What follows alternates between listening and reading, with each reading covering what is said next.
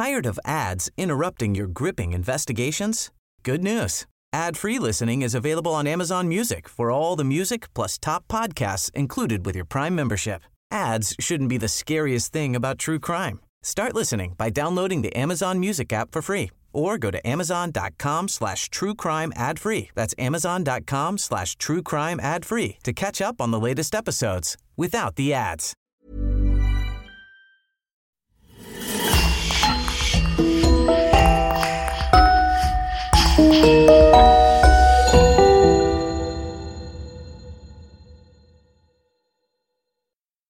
Bonjour et bienvenue à tous pour une nouvelle affaire criminelle. Vous aurez peut-être besoin de dormir avec les lumières allumées après avoir écouté les histoires de notre podcast. Mais si vous n'avez pas peur de faire face à vos pires cauchemars, rendez-vous maintenant sur lecoinducrime.com pour découvrir des podcasts jamais publiés ici. Un grand merci à Christophe Vellens, Louise Prudhomme, Marc-Antoine Dastoumas et une nouvelle venue, Maïlo Dico qui sponsorise le podcast sur Patreon. Et on commence. La fin des années 70 au Québec marque le début de beaucoup de courants sectaires auxquels adhèrent de plus en plus de personnes à la recherche d'un idéal et d'une vie communautaire saine et fraternelle. C'est dans cet esprit que Rock Thériault, homme au passé trouble mais au charisme ravageur, fonde sa communauté pour mener la guerre contre le tabagisme et prôner un retour aux valeurs essentielles, à la religion, à une hygiène de vie purificatrice, à la famille et au contact direct avec la nature. Mais à mesure que la petite communauté s'agrandit, l'ego de plus en plus démesuré de Rock Thériault prend des proportions de plus en plus folles, immorales, dévastatrices et, avec, son emprise impartiale sur ceux et surtout celles qui sont à sa merci. La plongée dans l'horreur absolue peut commencer. Je vous invite à découvrir avec moi l'horrifiante histoire de Rock Thériault, l'un des gourous les plus violents et dégénérés que le Québec ait jamais connu. Je tiens néanmoins à prévenir nos chers auditeurs que certains détails sont crus et peuvent heurter les âmes sensibles. Hôpital universitaire de Toronto, octobre 1977. Si vous ne terminez votre assiette, vous n'aurez pas votre dessert préféré, Mrs. Wright. La concernée regarda d'un mauvais œil la jeune femme brune en blouse blanche qui lui parlait sur le ton de reproche le plus enfantin qui soit. J'aime pas la purée, je veux du fish and chips. Vous savez que c'est mauvais pour votre cholestérol. Je vous déteste la Frenchie, vous êtes vilaine et méchante. Oh et puis, rentrez chez vous au Québec, ça vaudrait mieux. Les négociations durent encore pendant 20 minutes, où Mrs. Wright consent finalement à terminer son dîner tout en faisant la grimace. Quand l'infirmière enleva l'emballage d'un jelly à la framboise et tendit une cuillère en plastique à sa patiente, cette dernière dit qu'elle préfère de la glace au praliné avec des pépites de chocolat. Gabrielle Lavallée termina sa garde à 2 heures du matin ce jour-là.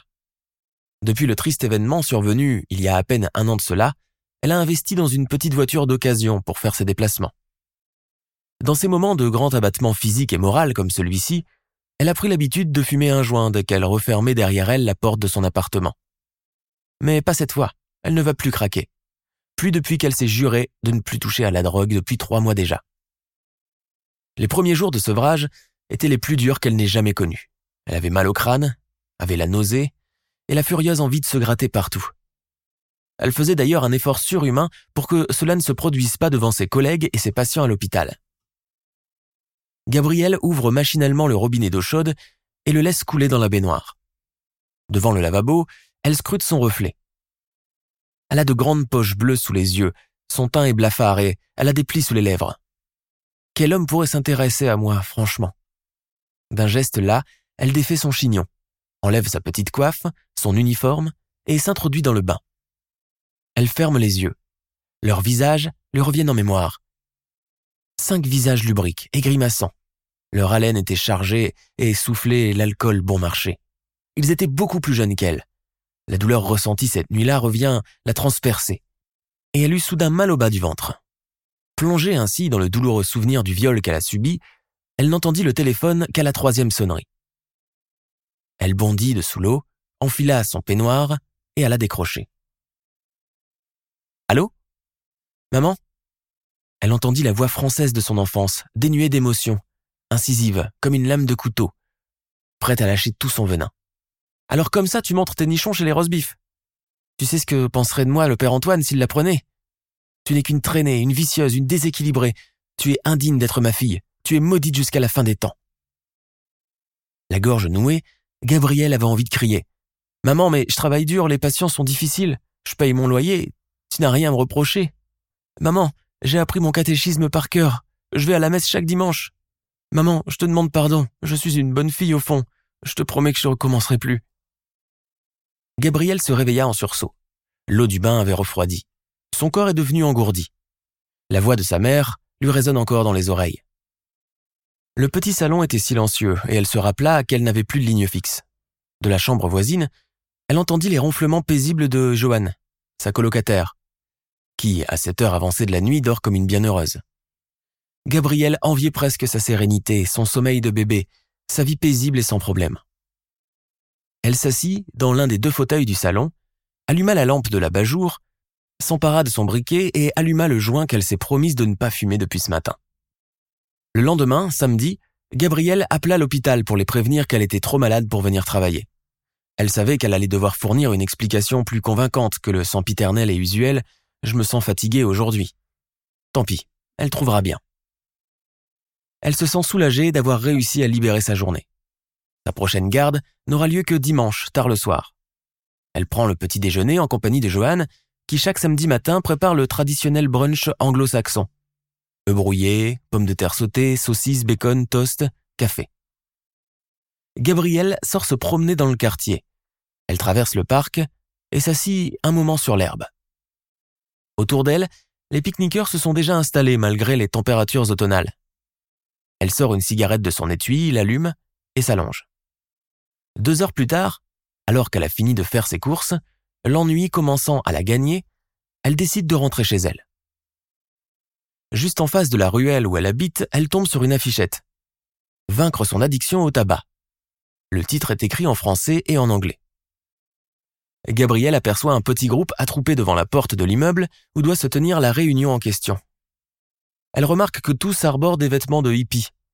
Les hommes en barbe et cheveux longs et les femmes en cafetan coré, aux tatouages de henné sur les bras et aux cheveux sales. Tu viens à la conférence? lui lance un des participants. S'il y a bien une chose à laquelle la jeune infirmière a encore du mal à se faire depuis qu'elle vit à Toronto, c'est la manière quasi naturelle et spontanée des anglophones de vous interpeller si amicalement dans la rue sans vous connaître. Au Québec, les gens sont beaucoup plus coincés et craintifs. Et ceux qui se disent bonjour et bonsoir doivent obligatoirement se connaître depuis des années. Euh, je ne sais pas si... bredouille Gabriel. Je t'ai vu écraser ta cigarette sur le trottoir, ajoute un autre chevelu attifé de lunettes à la John Lennon. Allons, je parie que tu ne toucheras plus à ton paquet de clopes quand tu sortiras de la conférence. Tout le monde semble la regarder d'un air encourageant. Et Gabriel se retrouve bientôt dans une pièce au plafond bas, un dépliant dans la main contenant des photos de poumons calcinés et de caricatures de cigarettes blondes déguisées en Judas, portant le linceul d'un fumeur. Bonjour mes amis, quel bonheur de vous voir tous réunis aujourd'hui, dit une voix au fort accent québécois. L'auditoire, assis en U comme dans les réunions des alcooliques anonymes, fait silence instantanément. Gabriel, qui a réussi à s'asseoir entre une jeune femme blonde aux cheveux démesurément longs et un petit homme aux tresses orange, prit son air le plus sérieux et le plus concentré. Face à elle, debout derrière un petit pupitre, un grand jeune homme brun, portant une barbe de patriarche, habillé modestement. Ses yeux sont d'un bleu intense, clair, pénétrant. Durant toute la durée de la réunion, Gabriel semblait planer, comme sorti de son propre corps. L'homme à la barbe ne semblait regarder qu'elle, et ses paroles ne semblaient la concerner qu'elle. À 14 heures, la conférence était finie. Gabrielle se réveilla de son songe, autour d'elle, les chaises qu'on raclait contre le sol faisaient un grand fracas. Elle se rappela alors de son sac de course posé sur une table et de la crème glacée qui a dû sûrement fondre depuis tout à l'heure. Zut, quelle idiote je suis. Elle doit partir elle aussi. Les jeunes qui lui ont parlé tout à l'heure lui firent un petit signe amical de la main auquel elle ne fit même pas attention. Gabrielle Elle se retourne. Gabrielle Lavallée? La jeune femme lutta contre un flot de sang qui lui monta aux joues. Se pouvait-il qu'à bientôt 28 ans, elle rougisse encore au son de la voix d'un homme? Il fit un sourire engageant et continua en français. Qu'il est bon de trouver des gens du pays par ici? L'homme à la barbe et aux yeux bleus s'avança vers elle, tendant la main pour la saluer. Asseyons-nous un moment, voulez-vous, Gabrielle? Il avait une manière bien à lui de l'appeler par son prénom, en roulant légèrement le R, comme les natifs de Saint-Laurent. Elle s'assit en joignant les jambes comme sa mère lui a toujours appris, car les filles bien élevées s'assoient ainsi. C'est bien là une jolie petite voix de fumeuse. Arrête-moi si je me trompe. Ses tempes étaient devenues carrément brûlantes à ce moment-là. Il avait commencé à la tutoyer. Pour elle qui travaille dans le secteur de la santé, elle sait que c'est un stratagème pour mettre en confiance un patient. Elle ne sait pas pourquoi, mais elle a du mal à croiser son regard, comme si elle avait peur de transgresser quelque chose. Les pupilles bleues ne semblent plus vouloir la quitter. Les jambes de l'homme touchent presque carrément les siennes à présent, et, étonnamment, elle n'eut pas de mouvement de recul.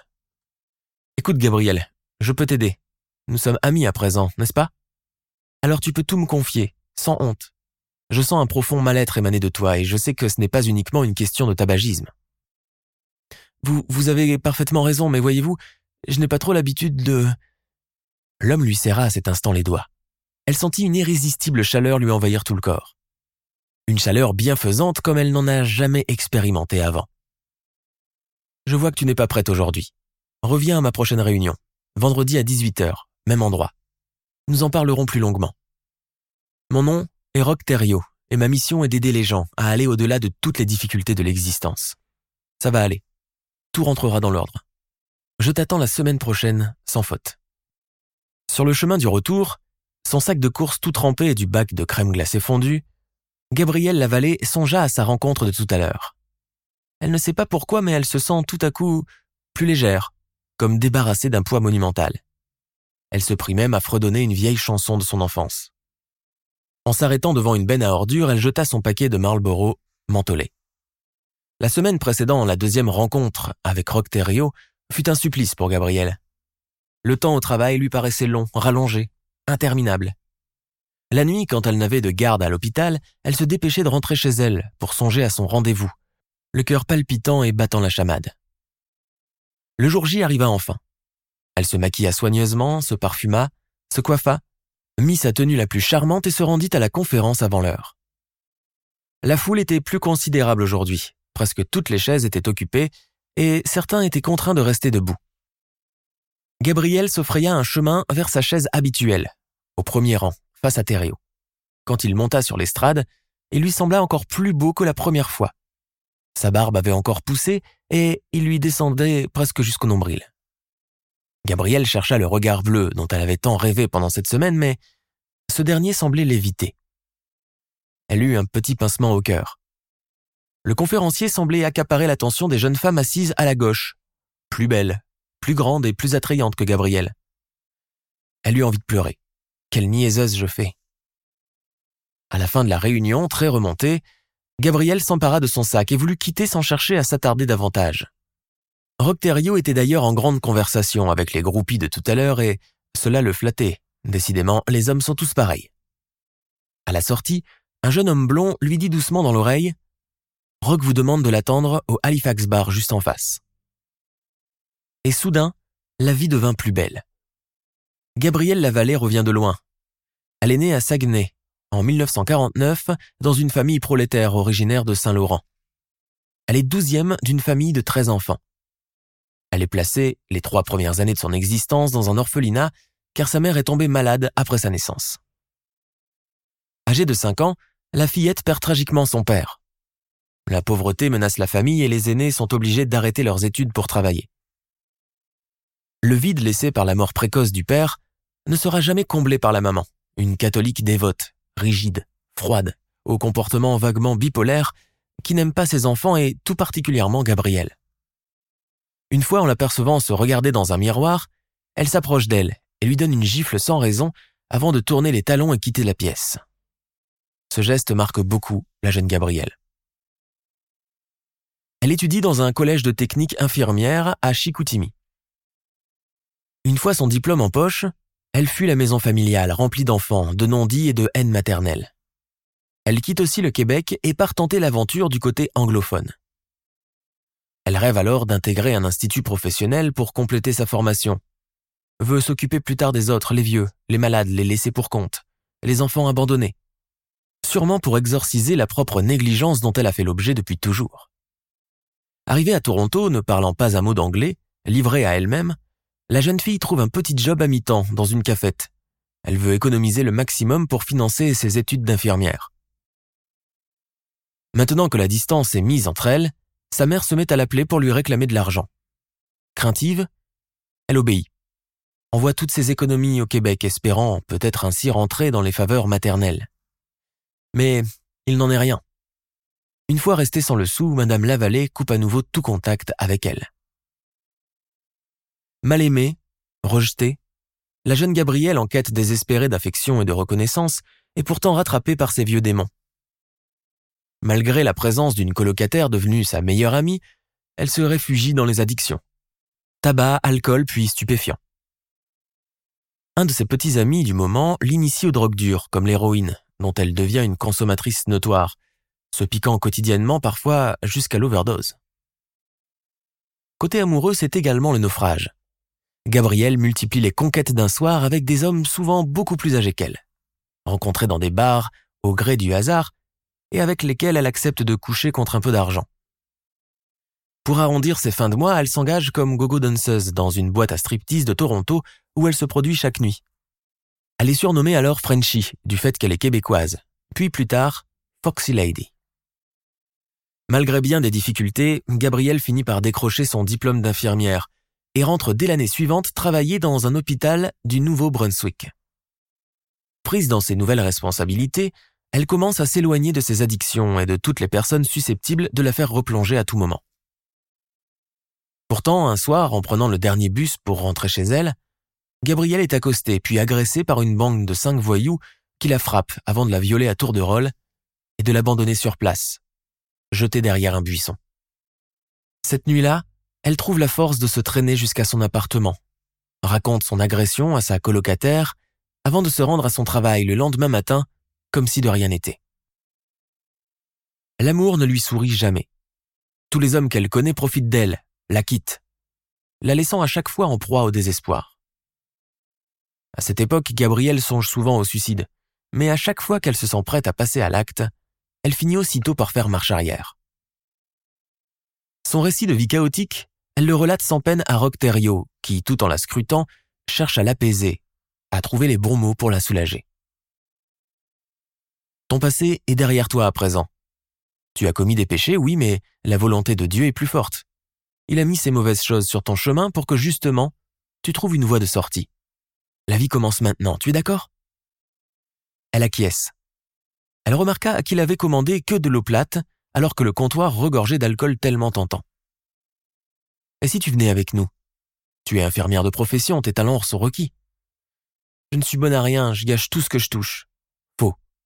Moi, je crois en toi. Elle ne peut plus faire marche arrière à présent. Elle est déjà très amoureuse. Pour que le regard bleu de Rock se pose encore sur elle, elle sait qu'elle sera prête à faire plein de concessions et même décrocher la lune. Les semaines suivantes, Gabriel et Rock ne se quittent plus. Il lui rédige sa lettre de démission apportée à l'hôpital. Gabrielle rend les clés de l'appartement à sa colocataire qui la presse de réfléchir encore avant de suivre un homme qu'elle ne connaît même pas. Mais l'infirmière est formelle. Elle est certaine qu'elle a trouvé sa voie. Et bientôt, un sens à son existence. Et elle n'est pas la seule à être tombée sous le charme de Thériault. Bientôt, une petite communauté se rassemble autour de lui pour entreprendre un tour du Québec. Porteur d'un message fort la sensibilisation au danger du tabac. L'idée est de conserver un corps sain dans un esprit sain. Thériault est charismatique, entreprenant, accessible, attentionné, fort d'un grand pouvoir de persuasion, et n'a aucun mal à inciter les fumeurs les plus récalcitrants à se défaire de leur habitude. Dans chaque ville du Québec où il fait ses conférences, Thériault est suivi par ses disciples qui louent des maisons et des camping-cars au gré des déplacements de leur chef spirituel. Gabriel, qui est devenu en quelque sorte son bras droit, ne le quitte plus d'une semelle. Pour la première fois de sa vie, elle se sent investie d'un rôle important et reçoit même de la gratitude pour cela. Il dégageait beaucoup de magnétisme, raconte-t-elle aujourd'hui. Au sein du petit groupe, la bonne entente est à son comble. Au gré de leur pérégrination, de nouveaux participants s'ajoutent. À présent, ils sont déjà à 14 membres permanents. Thériault trouve à chaque fois les bons moments pour les inciter à se défaire des tentations de la société de consommation aliénante et dangereuse. Il prêche aussi la parole de l'Évangile, évoque les bienfaits du pardon et de la reconnaissance. La communauté, pétrie de bons sentiments, dresse un petit hôpital de campagne dans la province de Québec et y offre ses soins gratuits aux plus démunis. Gabriel Lavallée s'attelle à la tâche, soigne, prodigue des conseils, tandis que les autres servent des repas aux sans-abri. La campagne anti-tabac se poursuit aussi, les membres n'hésitant pas à aller faire du porte-à-porte pour sensibiliser les gens à leur projet. Les journaux commencent à s'intéresser à la communauté de Rocterio et d'anciens fumeurs qui ont arrêté, grâce à sa bonne parole, font des dons en argent pour l'aider lui et sa communauté. Malgré les financements, le groupe vit pauvrement et connaît beaucoup de privations. Tout l'argent récolté par les soins de Thériault sert à peine à couvrir les besoins en nourriture et en vêtements des membres de la communauté. Beaucoup de choses leur sont interdites. La consommation d'alcool, de cigarettes, la drogue, voire même le café ou tout autre produit générant l'accoutumance. En 1978, ils intègrent un nouveau membre, Jacques Giguère. Il raconte J'étais en dépression et je cherchais un sens à ma vie, puis la connaissance de ce groupe-là m'a donné une raison de vivre. L'aspect religieux commence à devenir le socle du groupe. Se basant sur les préceptes de l'Église adventiste du septième jour, qui proclame le retour du Christ.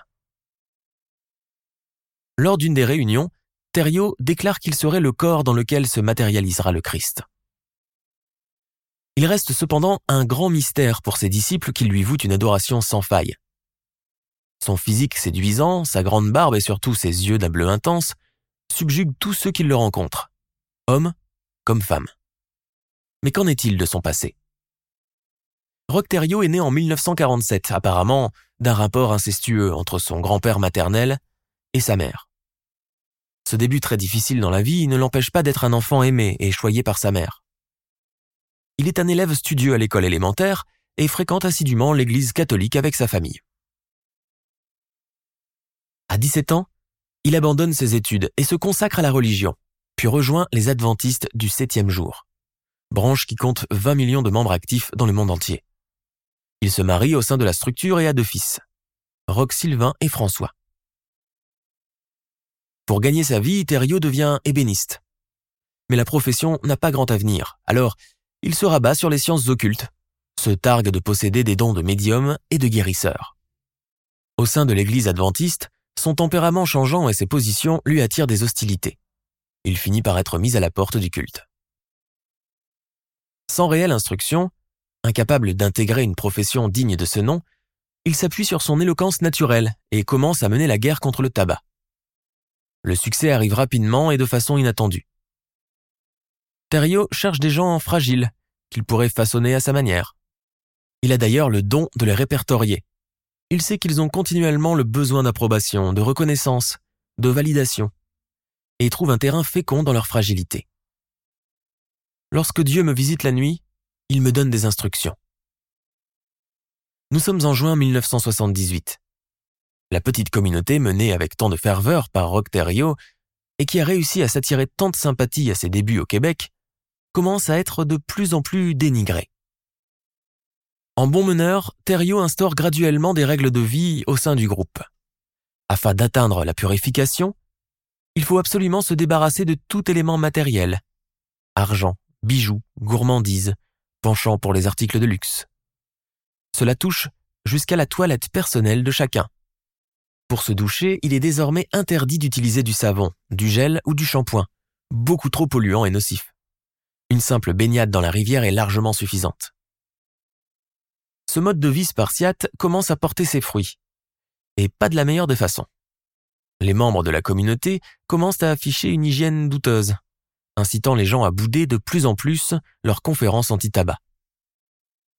Malgré le manque d'intérêt venant de l'extérieur et l'hostilité ambiante à l'encontre de leur mode de vie, tous les membres restent soudés autour de Thériault et ne conçoivent pas l'idée de l'abandonner. Après un songe, Roch Thériault déclare à sa communauté qu'il est temps de quitter le Québec pour s'installer en Gaspésie. Sans le consentement de son épouse, qui refuse de l'accompagner, il enlève ses deux jeunes fils François et Sylvain âgés respectivement de 8 et 10 ans, pour les emmener avec lui. Arrivé sur place, le groupe dresse d'abord son campement sur un terrain vague, en réalité une terre publique appartenant à la province. C'est là que Thériault veut jeter les premières bases de la future maison qui les abritera tous. La construction de la maison commence à la fin de l'été 1978, proche d'une rivière et d'une montagne que Thériault baptise la montagne éternelle. On travaillait excessivement, on dormait pas assez, on mangeait pas assez. Alors comment peut-on avoir de l'objectivité quand on est à ce point atteint sur le plan physique? Se souvient Gabriel Lavallée. Rock décide que le moment est propice pour faire changer de nom à tout le monde. Pour ce fait, il s'inspire de la Bible pour rebaptiser ses disciples. Jacques Giguère reçoit le nom de Nathan, Gabriel Lavallée celui de Tirsta, Solange Boilard une nouvelle recrue, celui de Rachel, etc. Au début, il y avait de bons moments pour que justement on lui fasse confiance et qu'on s'ouvre à lui plus facilement. Mais le reste n'était qu'hypocrisie. Après, il a enlevé son masque et s'est révélé tel qu'il était vraiment, c'est-à-dire un être machiavélique, raconte Jacques Giguère. L'emprise de Thériault devient quasi despotique. Autour de lui, tout le monde se doit de lui obéir et ne jamais le contredire. La construction de la maison s'éternise malgré toute la bonne volonté du groupe. Certains commencent à fatiguer et songent déjà à partir. De 27 membres, la communauté se retrouve bientôt à 16. Mais Thériault ne s'avoue pas vaincu. Ceux qui quittent ne sont que des lâches et réussit à en convaincre les restants, les fidèles, à leur tête Gabriel alias Tirsta. Avec l'arrivée de l'automne, la maison est presque déjà prête. Cela tombe bien, il n'est plus possible de camper dehors alors que les températures commencent à chuter. Mais ils ne sont pas au bout de leur surprise. Rocterio interdit l'usage du chauffage. Pour éradiquer le froid qui pénètre de partout, de nombreuses couvertures sont utilisées pour servir d'isolant. L'argent commence aussi à manquer cruellement puisque le groupe ne bénéficie plus, sinon que très peu, des dons en argent de ceux qui songent encore à les aider. Dans le voisinage, la présence de la communauté attire l'attention. Et bientôt, la police débarque pour voir le permis de construction de Rocterio. Nous n'en avons pas, ceci est la terre du Seigneur le conseil de la province envoie des avertissements sans réponse. La communauté ne compte pas bouger de là. À l'intérieur de l'habitation, la frugalité règne.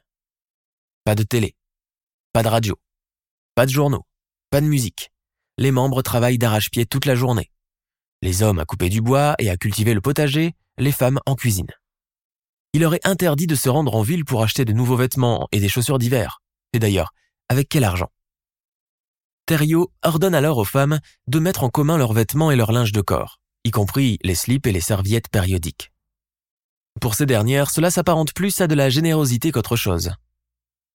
Voir mes robes et mes affaires personnelles sur les autres me donnait l'impression d'être dépouillé d'une partie de moi-même, mais je considérais cela comme un acte généreux, raconte Gabriel Lavallée dans son autobiographie.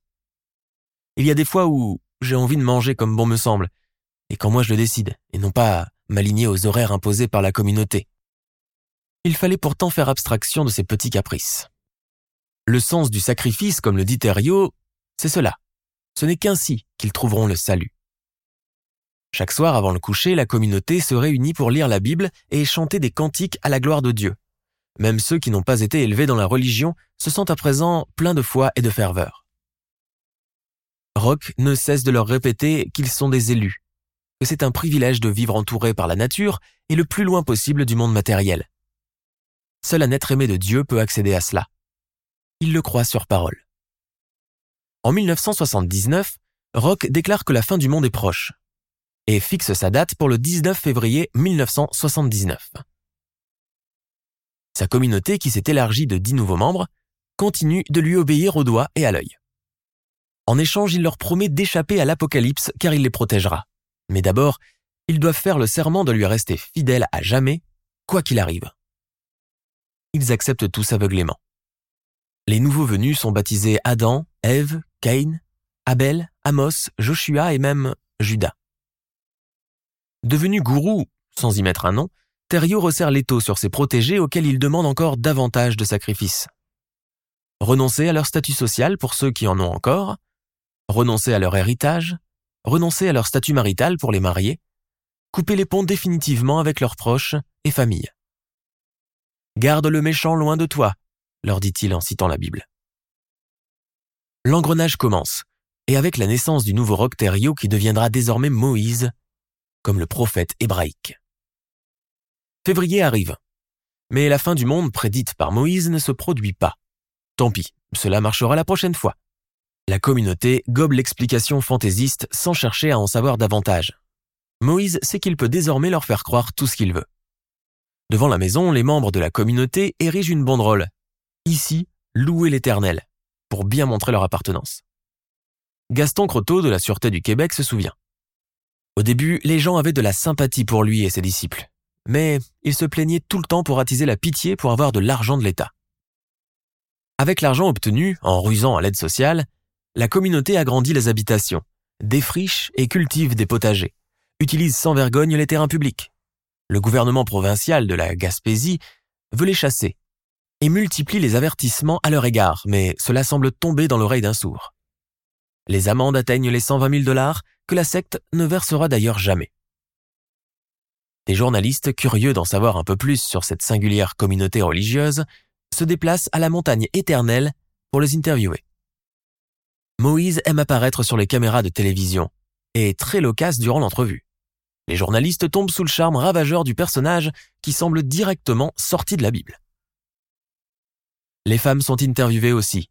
Alignées derrière le père spirituel, il y a des blondes, des brunes, des très jeunes, des trentenaires, des divorcés et des célibataires. La plus jeune, Chantal Labrie, 17 ans et originaire de Montréal, dit aux caméras. C'est Dieu qui m'a conduit ici à la montagne éternelle, et je ne fais que sa volonté. Je reste ici. Mais le passage très remarqué de cette adolescente fragile et au regard trouble alerte fortement l'opinion publique au Québec. On apprend par la suite que Chantal Labrie avait fugué du domicile familial depuis plutôt un an pour rejoindre la communauté. Alertés, ses parents obtiennent un mandat de la cour pour la retirer de la secte. Son départ très remarqué se fait en présence des caméras de télévision québécoises. Moïse abreuve les policiers de prophétie. Vous vous levez contre la justice de Dieu, vous serez punis pour cela, sa main s'étendra sur vous. Chantal Labrie est reconduite à Montréal pour y subir des examens psychiatriques et Rocterio est arrêté pour détournement de mineurs. À sa sortie de prison quelques mois plus tard, il trouve tous ses disciples venus l'accueillir devant le portail du pénitencier. À partir de ce moment, il ne sera plus jamais le même. À son retour, il sombre dans l'alcool qu'il se procure grâce à l'aide sociale. Lui qui interdit formellement toute consommation d'alcool à ses disciples, en devient un consommateur notoire et excessif, se saoulant chaque jour et à chaque heure. Son humeur devient de plus en plus exécrable, irritable, changeante.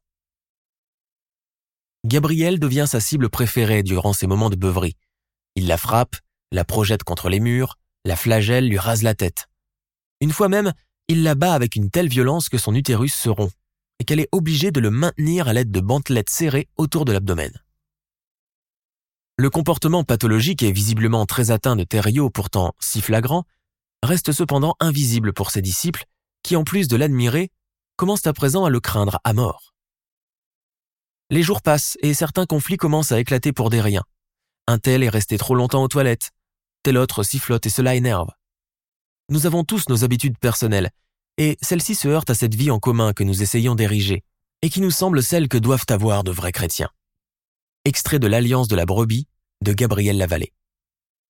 La prière, la bonne entente, l'entraide si tenace au début ont cédé la place à une violence à peine contenue. Les bagarres deviennent monnaie courante entre les membres masculins tandis que les femmes se disputent à présent les faveurs sexuelles de Moïse. Jacques Giguère, alias Nathan, subit plusieurs attaques du gourou et survit même à une grave blessure au couteau.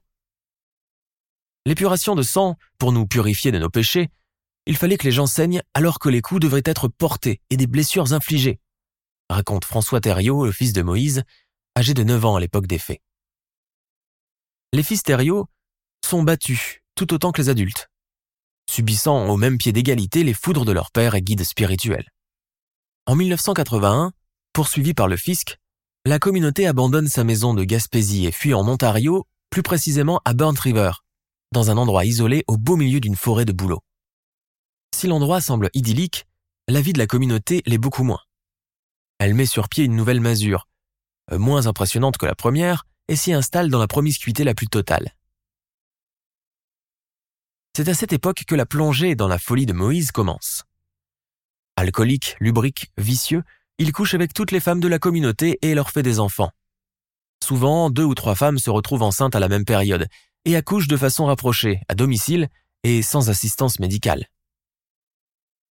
Les autres hommes de la secte, Jacques Giguère et Jocelyn Cadeau, ont quant à eux l'interdiction formelle de toucher les femmes sous peine de punition. Thériault veut se réserver exclusivement le droit de donner des enfants aux femmes de sa communauté, instaurant entre elles une forme de compétition qui flatte son ego de mal alpha. Environ une vingtaine d'enfants naissent. Gabriel Lavallée en aura quatre et Solange Boilard, cinq. Dans la nouvelle maison aux allures de taudis, les lits de fortune, les matelas jetés à même le sol accueillent chaque nuit les membres de la secte, obligés de se coller les uns à côté des autres pour dormir. Moïse, quant à lui, dort dans une espèce de couche surplombant la salle principale et choisit l'élu de la nuit qui couchera avec lui. Les relations sexuelles ont parfois lieu en présence des enfants. Si certaines des relations se font dans le consentement, beaucoup rechignent à coucher avec le gourou. Leur punition est alors sans appel. Dormir dehors par moins 20 degrés, être battu avec une violence inouïe par les autres. Mais la folie de Moïse n'a plus de limite. Bientôt, d'autres formes de sévices ont lieu, comme cette fois où Jocelyn Cadeau coupe l'orteil de Madeleine Sinclair, une des femmes, car elle aurait refusé de monter dans le lit de Thériault. En agissant ainsi, et sûrement sans le savoir, les disciples deviennent ses complices, ses choses, ses objets, groupés dans un lot, leur identité gommée, reniée. Mais ces formes de violence ne sont rien du tout à côté de l'horreur à venir. Le 26 mars 1981, Thériault repasse devant la justice après qu'un des bébés de la communauté a été retrouvé mort, probablement assassiné par un nouvel arrivant, un aliéné mental prénommé Néhémie. Relâché suite à un non-lieu, Moïse revient à la charge, faisant vivre l'enfer à ses désormais esclaves. Souvent alcoolisé, colérique, sa violence n'a plus de limite, tout comme son sens moral. Il se revendique chirurgien et commence à pratiquer des interventions, avec l'aide de Gabriel Lavallée.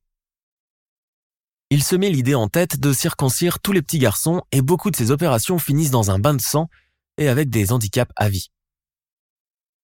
Un soir, à l'aide d'un couteau, il castre Néhémie, le disciple aliéné mental en présence de ses enfants et des femmes qui assistent à toute l'opération. Gabriel Lavallée le seconde durant l'intervention faite sans anesthésie. Quelques jours plus tard, Néhémie s'enfuit et les dénonce à la police de l'Ontario. Gabriel et Moïse sont condamnés à trois ans de prison pour pratique illégale de la médecine. À cette époque, la vallée est enceinte de son quatrième enfant. Ils sont tous les deux libérés au bout de quelques mois. En 1986, suite à de nombreuses plaintes, la Société d'aide à l'enfance de l'Ontario retire l'ensemble des enfants à la communauté. Les femmes refusent néanmoins de quitter Thériault et préfèrent rester dans la secte plutôt que d'accompagner leur progéniture. Gabrielle Lavallée voit ainsi partir sa petite fille âgée de 4 ans et son petit garçon de 2 ans, né de ses relations avec Thériault. Les enfants sont par la suite placés dans des familles d'accueil, avant d'être adoptés à travers le Canada. Le départ des enfants, force motrice de l'emprise de Moïse, le plonge dans une rage folle. Son sentiment de vengeance en devient exacerbé. Alors il reporte toute sa violence sur les femmes qui ont préféré rester à ses côtés. À cette époque, il organise des orgies pendant lesquelles elles dansent toutes nues autour de lui. Lors d'une de ces soirées, Moïse saoul abaisse son pantalon et défecte sur Solange Boilard, allongée toute nue par terre. La scène provoque l'hilarité générale. Gabriel Lavallée, qui a eu son quatrième bébé, un petit garçon, prénommé Jean-Pascal, se le voit retiré par Thériault et confié à une autre femme pour la punir d'avoir refusé d'avoir des relations sexuelles avec lui alors qu'elle venait à peine d'accoucher. Le bébé sera retrouvé mort quelques jours plus tard, jeté dans un lac gelé. Gabrielle, quant à elle, se fait couper l'index de la main gauche en guise de punition. Mais le pire reste encore à venir. Deux années s'écoulent encore depuis ce drame. Travaillant souvent dans la neige, sans gants, les disciples souffrent de diverses maladies de peau. Alors qu'elle coupait du bois pour le feu, Gabrielle se blesse légèrement la main droite. Deux jours plus tard, elle est autorisée à quitter la communauté pour aller recevoir des soins à l'hôpital communautaire de Burnt River, escortée et surveillée par Jacques Giguère. En inspectant la main bandée de la jeune femme les jours suivants, Rock remarque qu'elle n'a pas tout à fait récupéré et qu'elle est incapable de bouger son index droit. Moïse déclare que c'est un début de gangrène qui risque de s'étendre à la phalange et au reste du bras s'il ne remédie pas. Il prend alors une décision sans appel, une décision aussi cruelle que monstrueuse. Procéder à une amputation et le plus vite sera le mieux. L'opération se déroule le soir du 9 août 1989. Gabriel est appelé auprès de Rock qui est en état d'ébriété avancée. De son regard bleu devenu cave par les vapeurs de l'alcool, il la reluque pendant un bon moment, de haut en bas.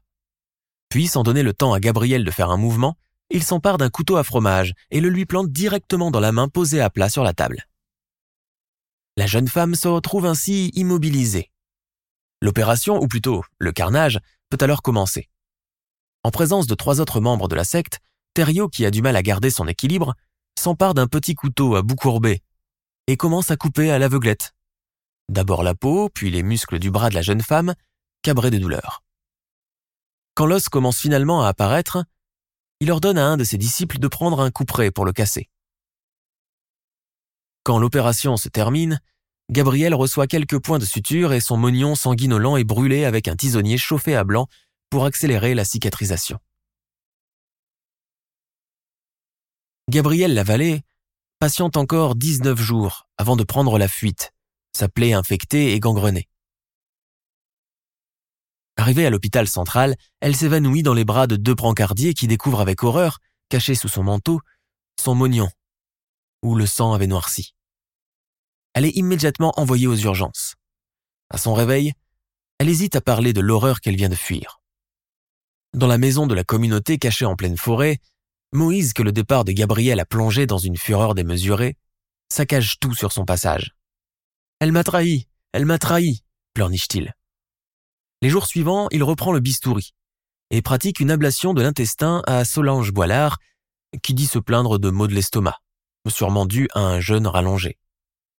Ivre, il opère au couteau la jeune femme sans anesthésie. L'opération est une vraie boucherie et la plaie est recousue avec du gros fil de cuisine. Solange perd beaucoup de sang, agonise encore pendant deux jours et deux nuits avant de rendre l'âme dans d'affreuses souffrances. La communauté l'enterre derrière la maison. Plus tard, Moïse demandera à déterrer son crâne qu'on lui ramènera et sur lequel il pissera. Mais la fin de la secte est déjà prévue et les choses vont s'accélérer. Gabriel Lavallée, sous la pression d'une psychologue, finit par lui avouer toute l'histoire dans ses moindres détails. Cette dernière, horrifiée et dégoûtée, appelle immédiatement la police. Rocterio, alias Moïse, alias le Messie, est arrêté quelques jours plus tard.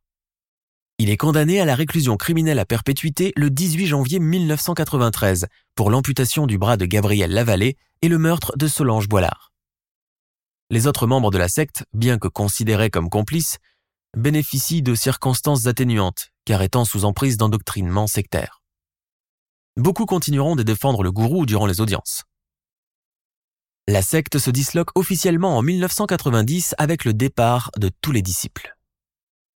Durant ses premières années de prison, Rock continuera de recevoir la visite de certaines de ses anciennes femmes, visiblement toujours aussi amoureuses de lui. Il est retrouvé mort dans sa cellule le 26 février 2011 assassiné par un codétenu, un dénommé Matthew Gérard MacDonald, qui sera condamné à 25 années supplémentaires pour le meurtre de Thériault. Ses fils, Sylvain et François, retournent auprès de leur mère au Québec. Au début des années 2000, ils écrivent tous les deux un recueil autobiographique intitulé Les fils de Moïse sur les années passées dans la secte de leur père. Après sa guérison, Gabrielle Lavallée est retournée vivre à Toronto, où, depuis, elle donne des conférences sur les dérives sectaires.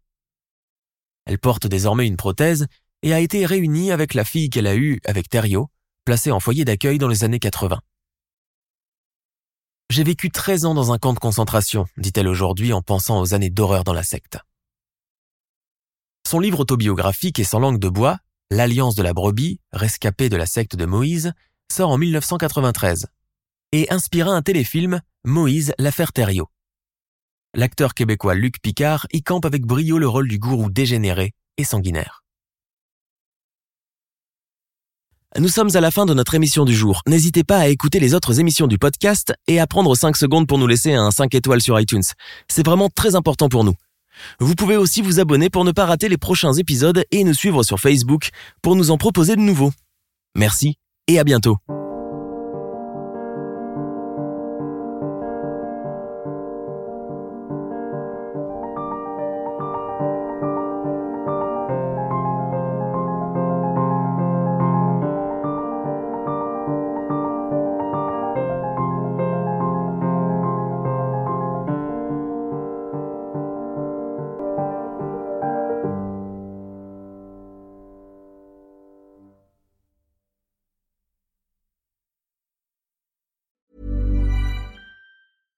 Even when we're on a budget, we still deserve nice things. Quince is a place to scoop up stunning high-end goods for 50 to 80% less than similar brands. They have buttery soft cashmere sweaters starting at $50, luxurious Italian leather bags, and so much more. Plus, Quince only works with factories that use safe, ethical, and responsible manufacturing. Get the high-end goods you'll love without the high price tag with Quince. Go to quince.com slash style for free shipping and 365-day returns. Tired of ads interrupting your gripping investigations? Good news. Ad-free listening is available on Amazon Music for all the music plus top podcasts included with your Prime membership. Ads shouldn't be the scariest thing about true crime. Start listening by downloading the Amazon Music app for free or go to amazon.com slash true crime ad free. That's amazon.com slash true crime ad free to catch up on the latest episodes without the ads.